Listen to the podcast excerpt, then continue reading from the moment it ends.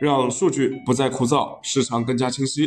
大家晚上好，我是上海钢联我的钢铁网高级研究员亮哥，每天和四位来自钢材、铁矿石、煤焦领域的分析师，带你透过数据看钢铁。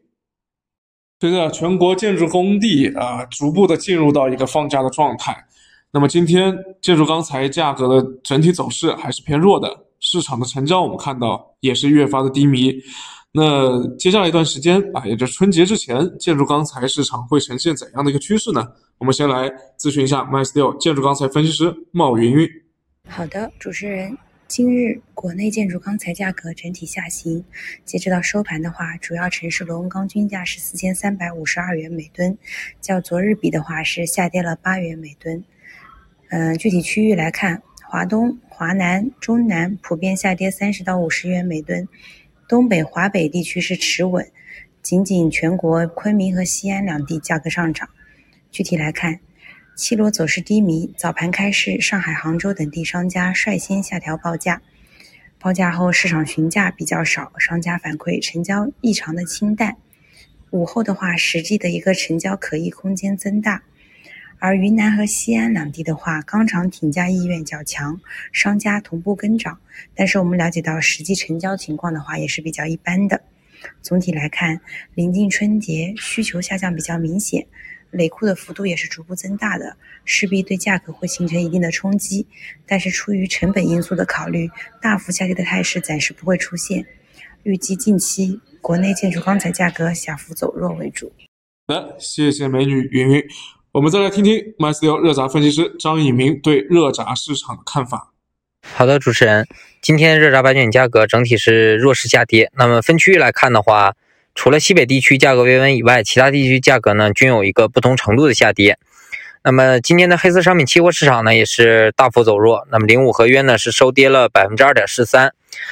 早盘呢，期货市场震荡下行，现货市场整体心态还是偏弱。那么商家报价呢也是小幅下跌，但是跌后市场整体的成交还是比较一般。午后呢，随着期货的大幅下挫，那么现货市场的心态呢悲观情绪加重，商家报价呢也是继续走低，但是呃整体成交依然没有好转。今天不管是高价还是低价，成交都比较差。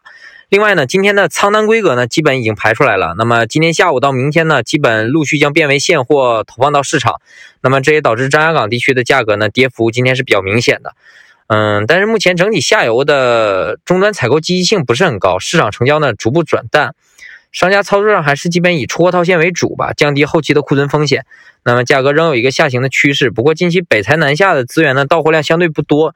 尤其是华东地区的普碳规格还是不是很很货很多，那么市场累库速度还是比较慢，因此呢，价格下跌的幅度还是比较有限。综合来看呢，预计短期热轧板卷价格维持震荡偏弱运行为主。谢谢以明。那么我们再来关注一下原料市场。近期啊，河北运输限制对钢厂的影响啊，对于钢厂生产。会不会有影响呢？铁矿石价格是否会因此下跌？啊，今天我们有请铁矿石分析师于成来帮我们分析一下。北地区疫情防控关系，所以对于一些跨省市的汽车运输会有一些限制。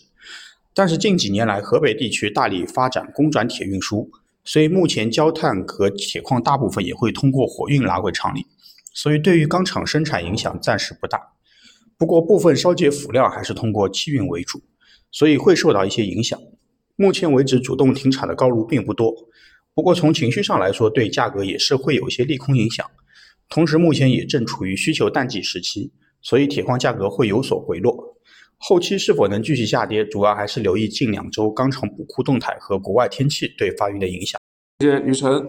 那么焦炭，我们看到这个最近盘面的价格相对来说比较弱啊。那么现货这样子的一个第十四轮提涨，是不是已经完全落地了呢？呃，包括后面啊，对于焦炭的盘面价格还会不会有支撑呢？有请美焦分析师熊超来为我们介绍一下焦炭的情况。好的，主持人。那么今天双焦期货盘面是大幅的下跌啊，那么现货这边呢，反而没有太明显的一个变化啊，可能会有一些预期上的改变啊。焦炭这边的话，第十四轮上涨的话，目前看上涨的可能性还是比较大的。今天晚上可能有个别钢厂已经接受这个这一新一轮的涨价。那么明后天的话，主流的钢厂可能也会接啊。那么这一轮涨完之后呢，现货这边其实短期的话还是会有缺口啊，而且市场预期的话，未来可能还会有继续提涨的空间啊。但从供需的一个边际情况去看的话啊，后续由于这个新增的产能慢慢的释放，那么高炉也因为疫情啊、运输啊啊，包括这个利润的一个情况有些许的减产啊，需求在走弱，那也就是说后面这个供需的矛盾会慢慢的缓解掉啊，所以说。价格可能往上涨的空间也不大啊，所以目前期货上可能大家预期后面的呃会回调，所以也率先开始跌价啊。那焦煤这块的话，话目前总总体来看的话，供应相对来说还是也是偏紧的啊。春节这块的话，大矿的话，像国有大矿可能不太放假了啊。那么地方矿的话，应该还会照常放假的啊。那么对于焦煤的一个需求来说的话，短期来说，焦化厂的一个开工还是高位的，焦煤的需求仍然没有问题啊。所以未来一段时间，现货价格可能还会继续上涨啊。盘面的话，也是跟受到焦炭以及一些进口煤的情绪的影响啊。短期的话，走弱的可能性比较大一点啊。那么现货这边的话，基本上应该还是震荡偏强的。好的，谢谢。今天各位分析师的市场解读中有几个关键点，大家要注意一下。一个是钢材方面，螺纹钢和热卷短期都是需求减弱，不过这个减弱是季节性的，也是在预期之中的。那经过了前期一段时间的下跌之后呢，这个短期利空应该已经被消化的差不多了，所以接下来成本支撑应该会逐步的发挥作用，啊，加上一些钢厂陆续的会在春节前检修，所以这个钢材这一块的价格啊，估计是跌不下去了。原料端来看呢，铁矿石近期能看到的影响基本上也是短期的，不太影响大趋势。